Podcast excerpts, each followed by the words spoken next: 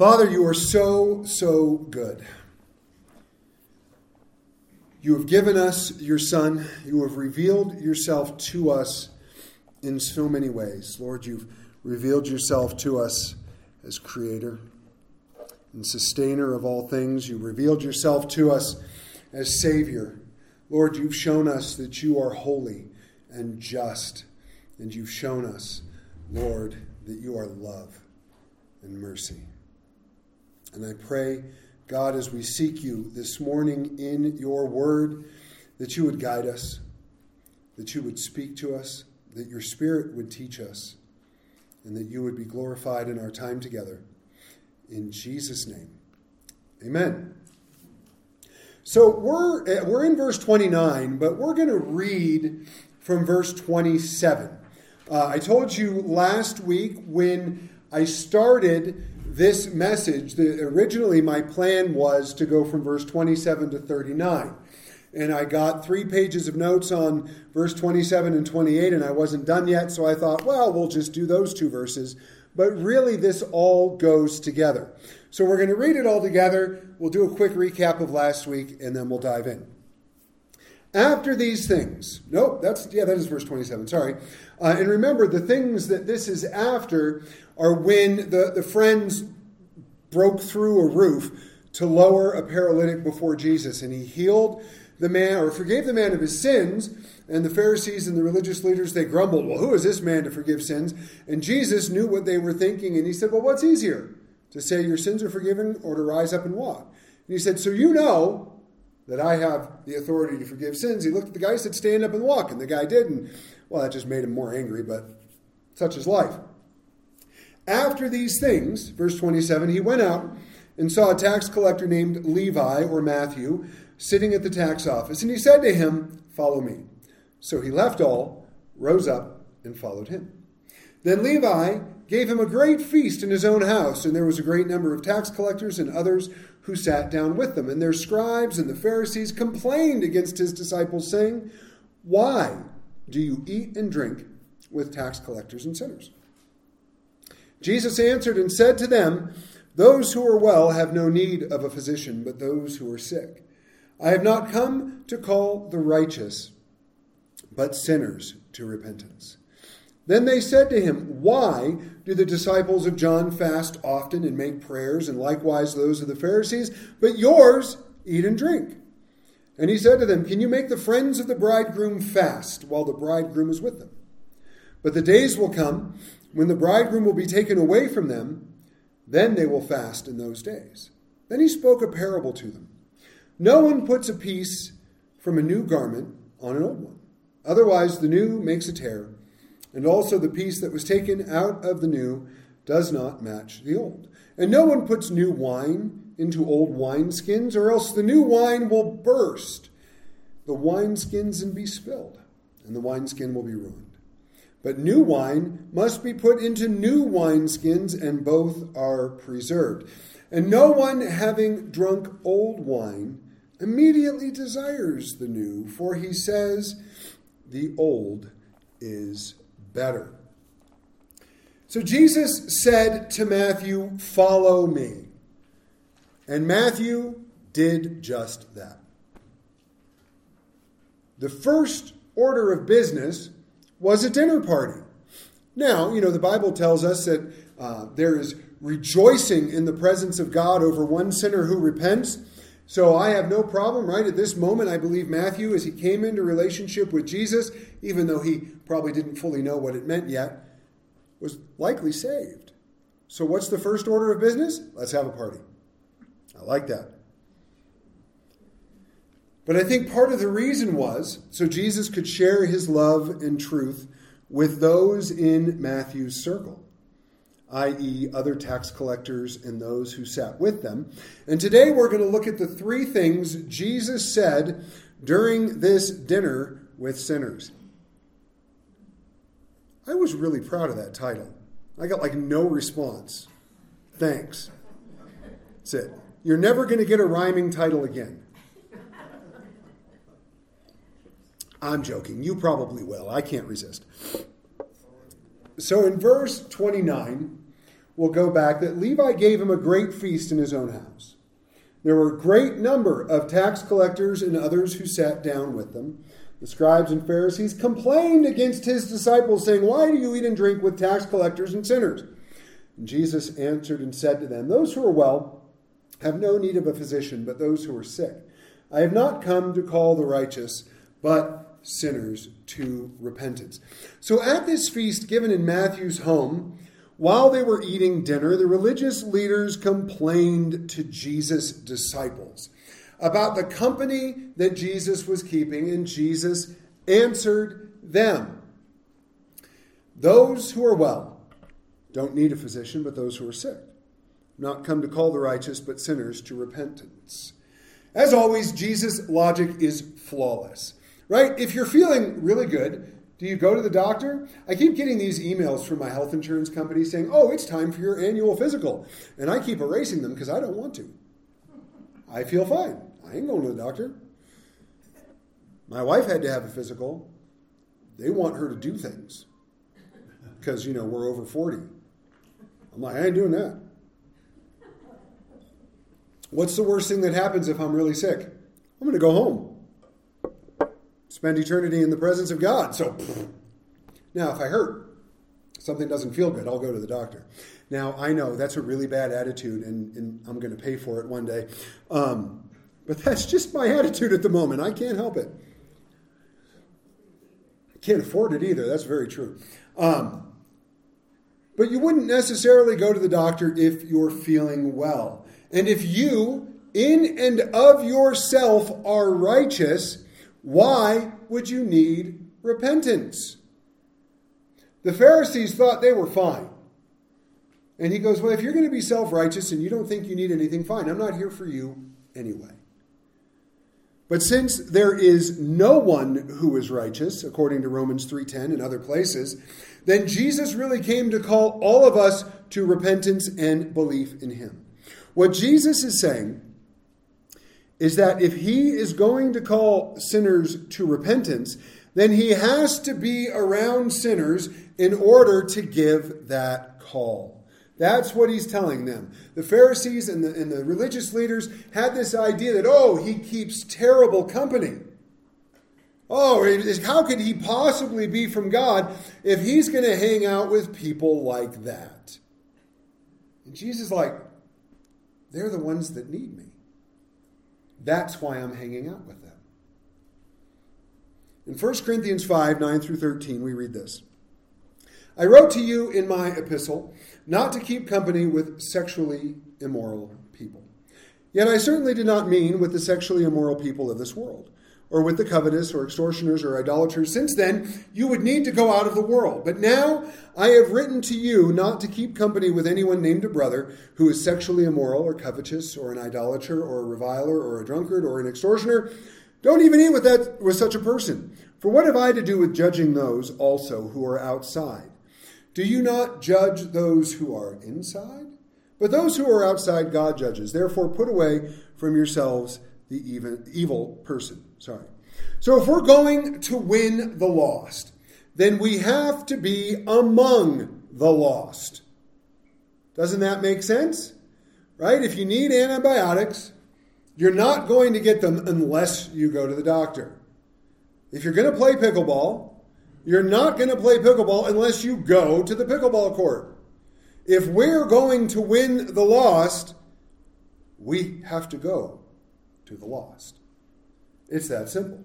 This is part of Jesus' Great Commission to go into all the world in Matthew 28 18 through 20. It's his second greatest commandment to love our neighbor as ourselves, second only to loving God with everything we are from Matthew 22 34 through 40. And the only way we can be ambassadors for Christ pleading with the world around us to be reconciled to God 2 Corinthians 5:20 is if we go into the world with love as our motivation and share the gospel with those who are lost, with sinners in need of repentance.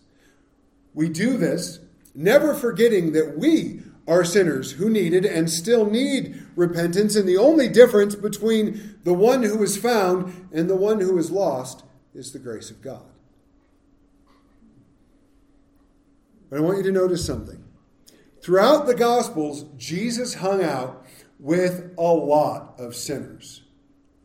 Right? He hung out with tax collectors. He hung out with prostitutes. He hung out with lepers. And leprosy isn't necessarily caused by a sin, but nevertheless, those who were cast off from the rest of society. He wasn't ashamed to be around them, he wasn't embarrassed to be around them, he did not partake of their sin. And that's important for us. Right? We're not going to win the lost if we're not around the lost, but we're not going to win the lost if we sin alongside them. Right? There's got to be a distinction. And that's so important. But the reality is, we live in a world that is lost and dying.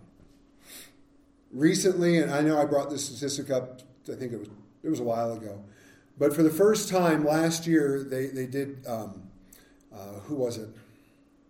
I'm going to take a drink of coffee. Maybe I'll remember. Nope.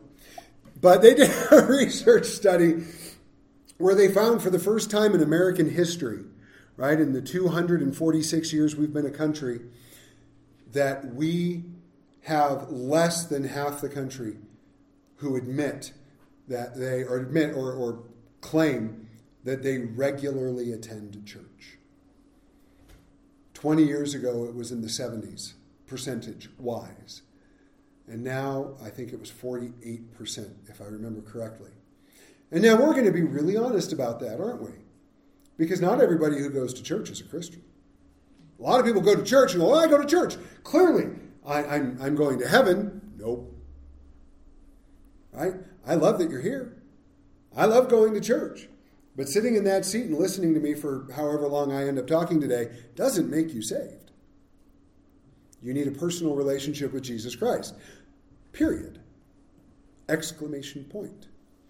So that means if out of that 48%, even if half of them are actually Christians, that's what 24% of America? And we're 300 and I don't I don't do math. Um 300 and what are we at? 40 million? 50 million? There you go, 333 some million. So, right, if you put that at 24%, 72, 73 million people. And we have a greater percentage of believers than the rest of the world, for the most part. Not in all countries. There's a few countries where uh, they are passing us uh, because the gospel is spreading and, and people are getting saved and the word of God is being magnified and the name of Jesus is being magnified. But the point is, we have a lot of work to do.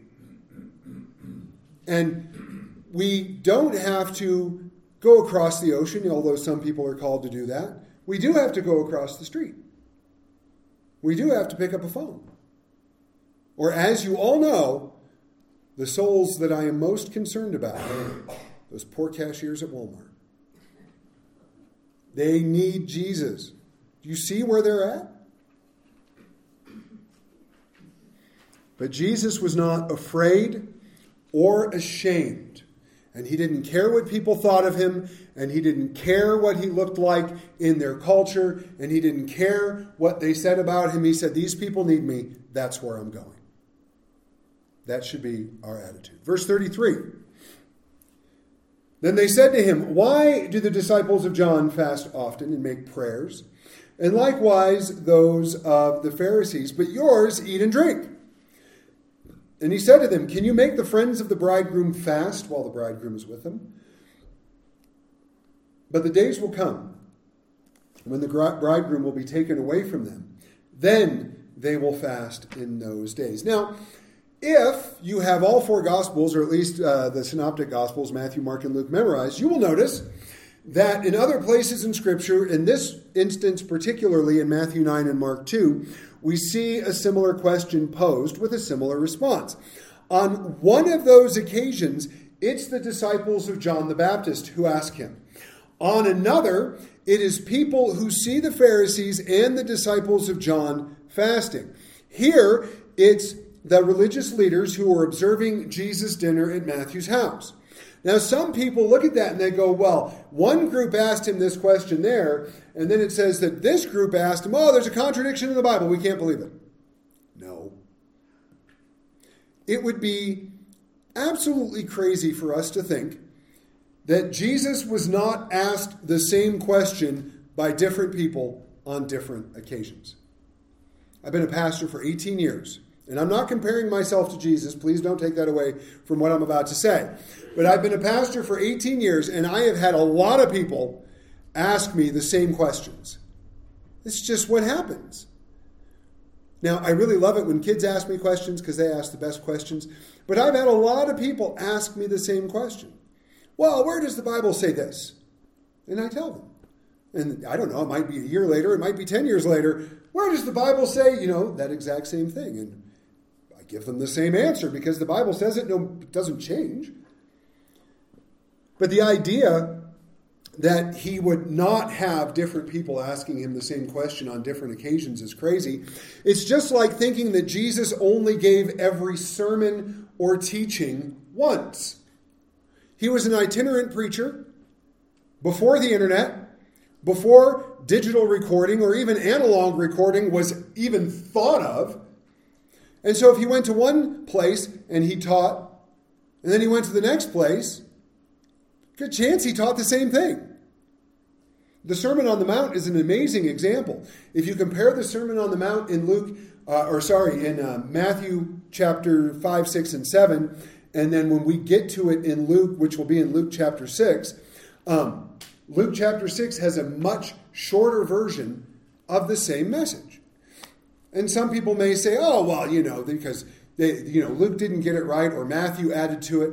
No, he surely gave that message more than once. It is probably the greatest sermon ever preached in the history of mankind. Why wouldn't you preach it again? And maybe the second time you didn't have quite as much time, so it's a little shorter. I don't know. But the point is, we don't have to look at this and think, oh, well, see, the Bible's full of mistakes. It's not. So he talks about the bridegroom. I'm going to move past that. I'll get on my soapbox about contradictions and the authenticity and reliability of the Bible, and we'll be here until tomorrow. Which, we were in Acts chapter 19, and Paul preached a sermon that went from dinner time till sunrise, and it was so long somebody died. So, you ever think I'm long winded? Go read Acts chapter 19. So the bridegroom, the man getting married, would not have his best man or his ushers fast during the wedding. That wouldn't make sense, would it? Once the bridegroom is gone, then it would make sense for them to fast.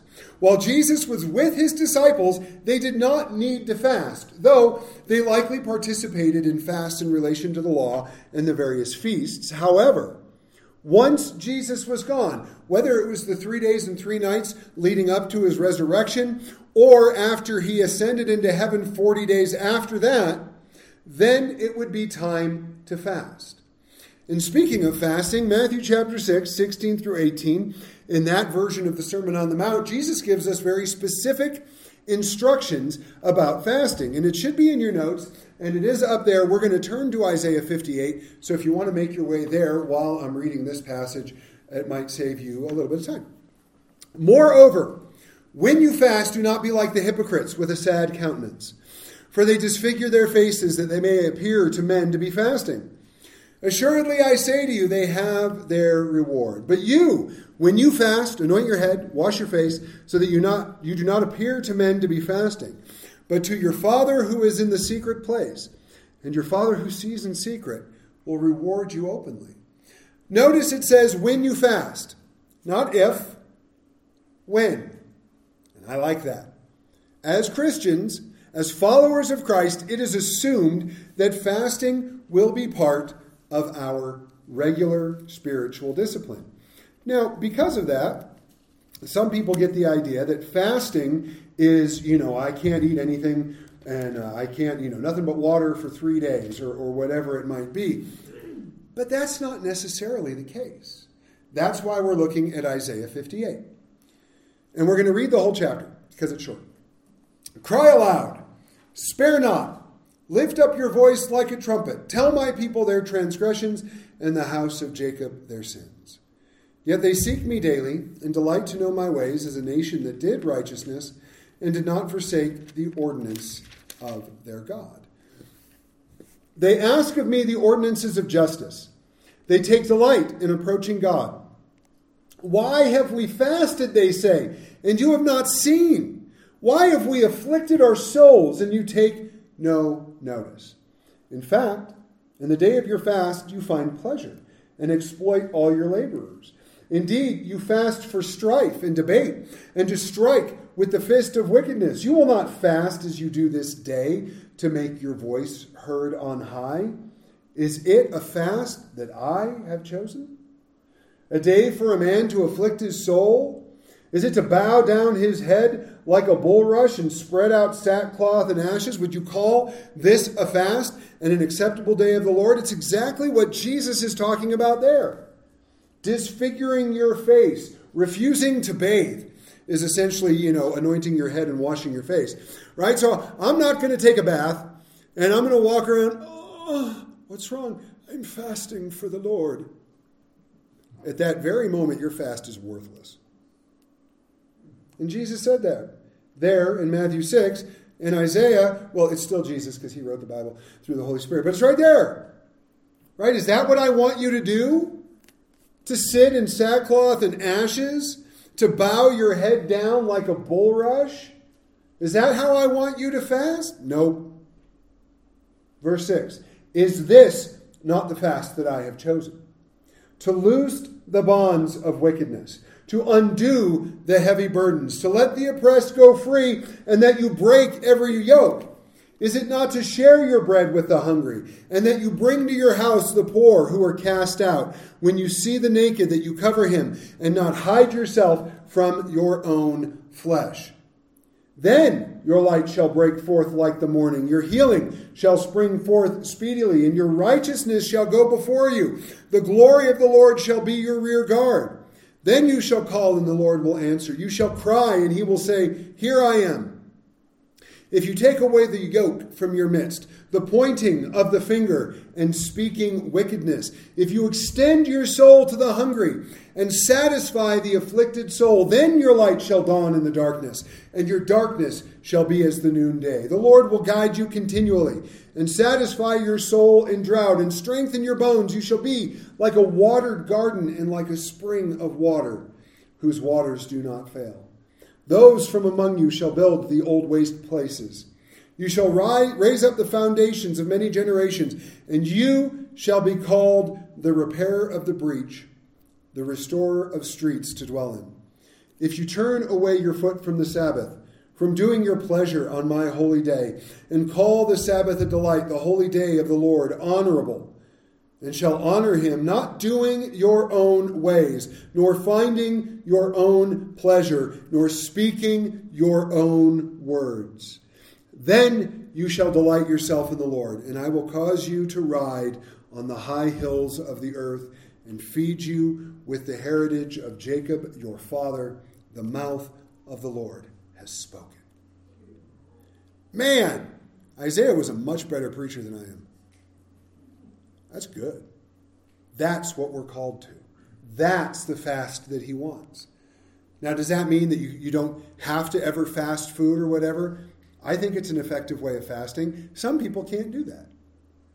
Right? Some people, maybe you're diabetic, and the idea of fasting for, for several days in a row would be detrimental to your health. Or maybe if somebody's pregnant, or maybe if somebody is, I don't know, preparing to run a marathon. If you are getting ready for a marathon, don't fast beforehand. You will die. Okay, you might not die, but you're not going to finish the marathon, right? Carb loading. It's my favorite thing about doing long races when I did them a few years ago, carb loading the couple days before. And my wife would go, Why are you eating, you know, a cupcake? Carb loading. That's not what carb loading is, right? It's supposed to be complex carbohydrates, things that are slow for your body to break down. I'm like, there's carbs and sugar. So I'm eating sugar. It didn't help. But what is the fast that God wants? The fast that God describes is one of sacrifice. The fast that God describes is one of putting other people ahead of yourself. The fast that God describes is taking care of those who can't take care of themselves. That is going to be much more honoring to God than giving up food for a couple days. Now, if God calls you to give up food, go for it. It's fun. By about the third day of nothing but water, you'll start seeing things. No, I'm joking. But, but you know, little visions of cupcakes will flash before your eyes. Um, but it can be, I mean, it's supposed, to be quite healthy. Um, but it, it's, it's interesting to do that. Uh, but maybe you give up TV for a week. Or maybe you give up social media for longer than a week. Or maybe you give up, I don't know, watching TV or, or something else. I already said that, didn't I? You should really give up TV, apparently. It's the Spirit of God right there working. Um, but whatever the case is, that time is meant to honor the Lord, not to draw attention to yourself. And that time is meant to do and say the things that He wants you to do and say, according to Isaiah 58. That time is about denying yourself for the good of others and the glory of God. That's fasting. So we get to verse 36. And I'm still in Isaiah. Then he spoke a parable to them. No one puts a piece from a new garment on an old one. Otherwise, the new makes a tear, and also the piece that was taken out of the new does not match the old. And no one puts new wine into old wineskins, or else the new wine will burst the wineskins and be spilled, and the wineskin will be ruined. But new wine must be put into new wineskins, and both are preserved. And no one, having drunk old wine, immediately desires new, for he says, The old is better. So Jesus tells this parable to reveal the condition of the hearts or the, of those who are asking these questions. Right? You wouldn't fix a tear in an old garment with a new cloth. Now, for those of you who know how to sew, that makes a lot more sense to you than it does to me. I don't sew. Um, but if you did take a piece of new cloth and sewed it onto an old garment, what would happen when you washed it? The new cloth would shrink. It would tear away, the hole would be worse. And Jesus even says, and it won't match. I guess that was important in first century Israel, that you matched. What about new wine in an old wineskin, right? Wineskins were usually made out of, and, and, this is real fun, either some sort of animal skin or sometimes they would use the stomach of an animal. I think using bottles now is a big upgrade. Um, if somebody, hey, you want some sheep stomach wine? No, I don't. I really, really don't. But the point is, is it would be soft and it would be flexible. And so if you put new wine in it, oftentimes that new wine was not fully fermented, right? They didn't have the ability to remove all of the air from the container, so it would continue to ferment. As it fermented, it would expand. As it expanded, the wine skin would stretch to make up for the expansion. But over time, because it was made out of skin of some sort, it would get dry and it would get brittle. So, what if you put the new wine in there? As it fermented, it would cause it to break. And I really don't personally think it would be a big loss to lose your stomach wine, but back then they didn't want to spill their wine.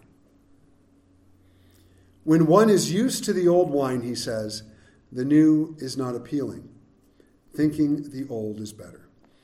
Isaiah 43, chapters, or verse, chapter 43, verse 18 through 21 says this Do not remember the former things, nor consider the things of old, because I will do a new thing. Now it shall spring forth. Shall you not know it? I will even make a road in the wilderness and rivers in the desert. The beast of the field will honor me, the jackals and the ostriches, because I give waters in the wilderness and rivers in the desert to give drink to my people, my chosen, this people I have formed for myself. They shall declare my. The new covenant that Jesus had come to establish was a new work. It was a new way for God to relate to human beings through his grace, poured out by the sacrifice of his Son and confirmed by the resurrection. This new work was the new wine that he was talking about. And he needed new wineskins for that. those whose ways were set and who were unwilling to embrace the work God was doing among them are the old cloth and the old wineskins. And those who would rather drink the old wine, not desiring the new. Because of this, Jesus was calling out a new people in the form of the Gentile church. It's not that the Jewish people were excluded. The gospel went to the Jewish people first. Jesus was very explicit about that. As you look in the book of Acts, the gospel went to the Jewish people first. But what happened? While there were a lot of Jewish people who got saved, there were a lot who did not. And those who did not became violent and tried to kill people, and it wasn't pretty. And eventually, Paul, even though he was one of those who tried to kill people, got to the place where he said, Fine. He said this to the Jewish people You find yourself unworthy of salvation, I'll go to the Gentiles. And that's what happened. And that's why, for the last 2,000 years, the church has been primarily made up of Gentiles, which is simply anyone who's not Jewish. It's you and me. I am a Gentile. Right? You know how to remember Galatians Ephesians, Philippians, and Colossians, that order in the Bible, Gentiles eat pork chops. I was reading something very interesting. Uh, one of the first czars in Russia decided his, his mother became a Christian, and this was this was thousand years ago at this point. But his mother became a Christian, and he became czar. He declared himself czar, and decided that in order to unify the people of Russia, they needed one agreed upon religion. So he sent envoys. He sent envoys to the Muslims to learn about Islam. He sent envoys to the Jewish people to learn about Judaism. Then he sent envoys to Christians. And at the time, uh, we were actually talking about this this morning a little bit in Sunday school. At the time, Christianity was split in two, right? Today we have 89,000 denominations. That's an exaggeration, but not by much. Um, but back then there was really two Roman Catholic and Eastern Orthodox. And so he sent uh, envoys to those two. So these four envoys or the groups came back and they presented to the czar Islam, Judaism, and the two at the time uh, sects of Christianity. He rejected Islam and Judaism for one reason he didn't want to give up eating pork. God can use anything, can't He? Right? Now, don't get me wrong. I don't think I could give up bacon either. I should, but I don't think I could. But that was the only reason he rejected Islam and Judaism. And because of that, the Eastern Orthodox Church, he chose Eastern Orthodox over Roman Catholicism, became big, and even throughout the communist period, um, where it was decreed that everybody had to be an atheist, the Eastern, Orthodox Church in Russia continued, and still does to this day. Why did I tell that story? Gentiles. So this applies to the Gentile church today. How many works of God have been hindered or missed by those who refuse to let go of the past and embrace what God wants to do. If it is a new work of God, it will always be in line with His Word. So don't take a newfangled idea as though it is from God if it is in opposition to or contradicts the clear teaching of Scripture. But here's an example.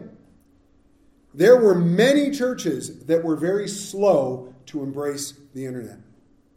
And don't get me wrong, the internet is filled with evil. And, and there's, there's, that's just the truth. But many churches were like, well, we're not going to have anything to do with that. Right? We're, we're not going to put services or sermons or anything like that online. Now, the internet does not replace gathering together in person to worship and fellowship and grow. Right? This is vital. But the internet sends the gospel to all kinds of places. Every month, I get a report from where we post our audio sermons every month, sermonaudio.com. And every month, when I get that report, I am amazed about where people in the world have listened to our messages. We've had people inside China listening to our messages, inside Afghanistan, Iraq, the United Arab Emirates, Saudi Arabia. We've had people throughout Africa. We've had people in uh, the Philippines. Um, we're really popular in England. I don't know why. Maybe they think my accent is funny. But for some reason, when it comes to outside of the United States, we're really popular in England. In the United States, we're really popular in the Pacific Northwest for some reason. There are more people in the state of Oregon who listen to our messages than in Colorado. On sermonaudio.com, anyway. I can't explain it. But look at where the gospel can go because of that. And there were a lot of churches that were slow to embrace it. What about church music? This is always a fun thing to bring up. Right? What about church music? You guys have all heard of Isaac Watts, right? He was a prolific hymn writer, and he went to his father and to the church leadership at his time, which was a couple hundred years ago, and all they sang at the time were the Psalms. Right? We got 150 songs. Why do we need any more than that? And he told them, I want to do something else. I, I want to do something besides just singing the Psalms. The church as a whole, the church he was in, the church that his father pastored, rejected him. He said, This is insane. You can't do that. And his father looked at him and said, Well, just quit complaining. If you're going to do it, do it. And he started writing hymns. You can pick up pretty much any hymnal, and you will find a few songs, at least, written by Isaac Watts. I think he ended up writing a couple thousand before it was all said and done.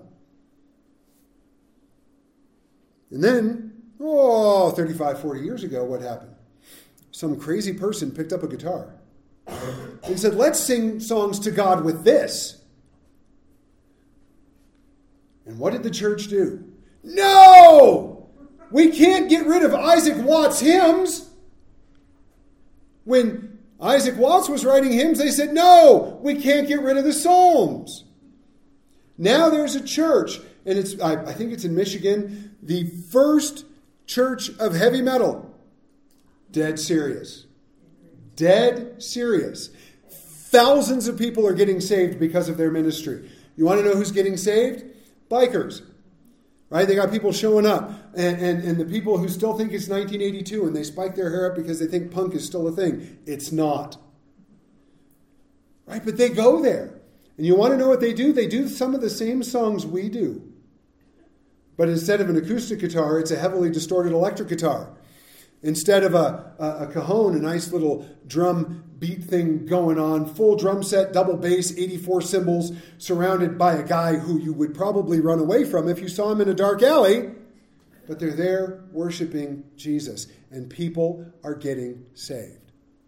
I listened to one of their services once, and I'm like, yeah, I'd go there. That'd be fun. I might not wear a Hawaiian shirt that day, but still, I'd go there. That would be fun. Because sometimes God just wants to do something new. Now, for a song to be sung in church, I don't care what the, the style or genre it is, um, it has to be theologically sound. And personally, I prefer songs that focus on who God is and what He has done for us. Nevertheless, the battle over church music rages on because some are not willing to embrace anything new, and they prefer to stick to the old, even though many quote unquote modern worship songs are theologically rich and excellent for congregational singing. Right? I would never fight over that. If, if your church or you've been to a church where they, where they have an old organ and, and the lady who's sitting there playing it is going to die at that organ, maybe during that service, right? You're never quite sure. And but you can go there and you can sit on that wooden pew, right? Wooden pews. People didn't fall asleep as much in church when the pews were wooden. It was perfect. I said that as someone was yawning.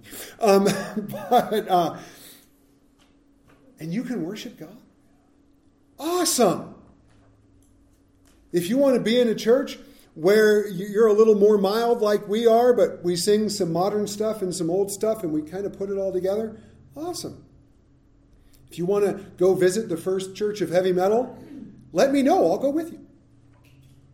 Because it doesn't matter. What matters is our heart before God when it comes to worship. So, my point is this if we are going to be part of the work of God, there will be times when we have to be willing to let go of the old way of doing things. This doesn't mean we compromise the word, nor does it mean that we forget our past or the way those who have come before us have done things, especially when those things were effective. But what it means is that when God wants to do something new, or He wants to do something He's always done, like sharing the gospel, but wants to do it in a new way, we have to be willing vessels. We have to be flexible. I love Pastor Chuck. I talk about Pastor Chuck a lot. He had a great quote, and he used to say, Blessed are the flexible, for they shall not break. And I love that because God is going to do things His way. And God is always going to do things in accordance with His Word. And we have to be willing to participate in what God is doing, even if it means we have to be flexible, even when it means we don't get to do it our way. And I'm going to tell you something. If it comes down to His way or my way, which way do you think is going to work? My way. No, absolutely not. My way's not going to work. His way's going to work. So the word that comes to mind to it for me is the word yield. As in we have to be willing to yield to the word of God and the leading of God's spirit. In Second Chronicles chapter 30 verse 8. Wow, he's pulling out a verse from Second Chronicles. Yep, dove deep for this one. Do not be stiff necked as your fathers were, but yield yourselves to the Lord and enter his sanctuary, which he has sanctified forever. And serve the Lord your God, that the fierceness of his wrath may turn away from you. What does it say? We yield to him and we serve him. Sometimes he might ask you to do something that you're like, really? But if it's in line with His Word and it's the leading of the Holy Spirit, then step out and do it. It'll be cool.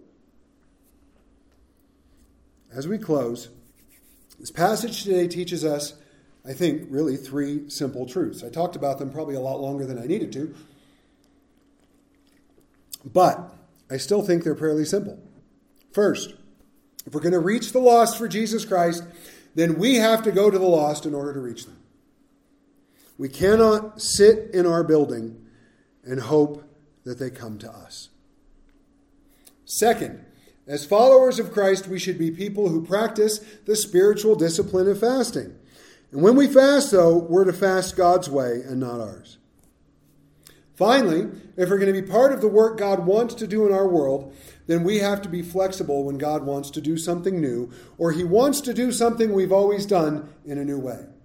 We will never compromise the Word of God, but we have to be willing to embrace what God wants to do, how He wants to do it, when He wants to do it, and where He wants to do it. So, as always, I have a few questions uh, to make us all uncomfortable before we go home. First one have you become a new vessel in which God wants to work by being reconciled to God through the gospel of Jesus Christ? That is the first and most important question that any of us can answer. If you don't know Jesus, nothing else matters. Dead serious. You may feel like other things matter, and I'm not trying to dismiss or diminish anything that's going on in your life, but apart from Christ, nothing else matters. He came, lived a sinless life, died a substitutionary death. Three days later, he rose again. And he tells us very simply that whoever calls on the name of the Lord will be saved. So if you're here, or if you're joining us online, or you hear this recording at some point and you don't know Christ as Savior, let us know. Leave me a message, send me an email, put a comment on Facebook. Um, let us know. Because I don't want you to leave today without knowing Jesus Christ. Number two, are you going to where the lost are to share the gospel? I'm not saying you should put yourself in a compromising or sinful position to do this. But the big question is are you going? Or are you hoping they'll come to you? Number three, is fasting God's way a spiritual discipline that you regularly practice? Fasting is between you and God, and as we looked at in Isaiah 58, may not even involve going without food. Praise the Lord. But it should be something we are practicing in our spiritual lives regularly. It's one of our challenges for this year.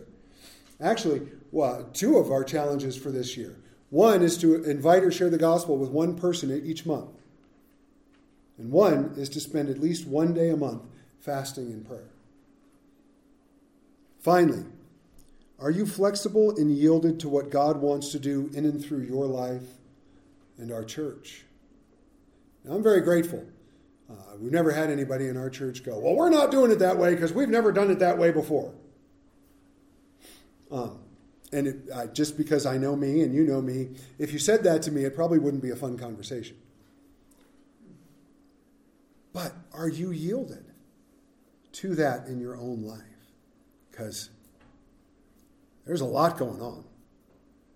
And God wants us surrendered to Him so He can work through our lives. If He didn't want that, we wouldn't be here. But we are here so I guarantee that's what he wants. Let's pray. Lord, we love you, and we give you all the glory for your work in our lives. I thank you for Jesus Christ, our Savior. I thank you, Lord, for your incredible love for each of us. I pray, Father, if there's anybody listening to this message, whether it's here or at some other time, if they don't know Jesus, that they would come to a relationship with Him. I pray, Father, that you would give us a heart to go to the lost. I pray that you would give us the discipline to regularly practice fasting. And I pray, Father, that you would help us all yield and surrender to you. I pray, Father, as we go about the rest of our day and the rest of our week, that you would be glorified in all of it. In Jesus' name, amen.